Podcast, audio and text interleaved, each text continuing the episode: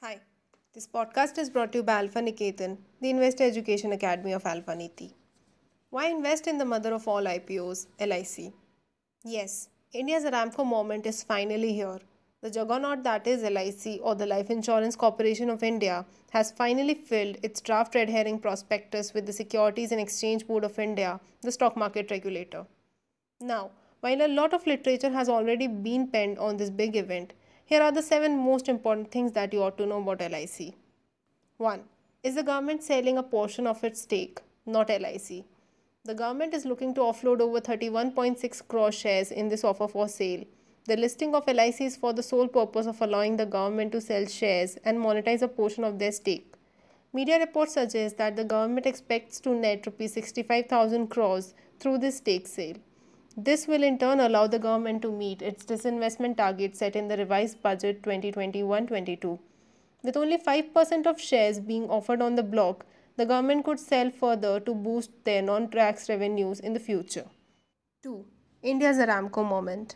When Saudi Arabia listed the state owned Aramco, the energy company, it became the biggest initial public offering in the world. The company was already worth a trillion dollars at the time of listing.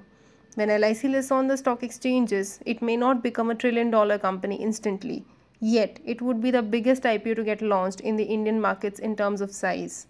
For some perspective, when One 97 Communications, the holding company of the payment gateway Paytm, went public at $2.1 billion, it was then the biggest IPO just a few months ago. 3. LIC would be the third largest listed company in India. If the government realizes its target, LIC would probably go on to become the third most valuable company listed in India. Just behind Reliance Industries and TCS, the share would be priced at over rupees 2000. At this price, LIC gets a market value of 170 billion dollars.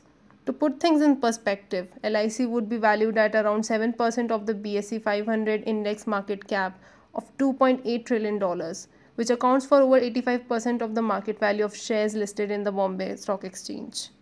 4. The biggest asset manager in India. LIC manages assets worth rupees 39.5 lakh crores. That is roughly 1.1x the size of the entire mutual fund industry today.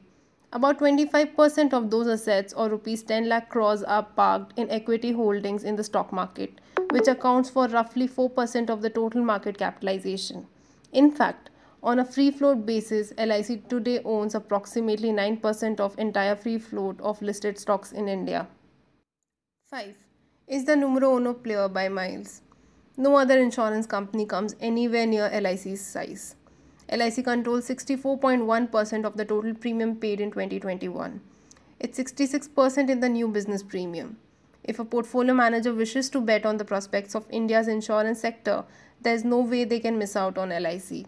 LIC will very likely get included in the benchmark indices like the BSE Sensex and the NSE Nifty 50 in the coming years. 6. Embedded value or EV matters.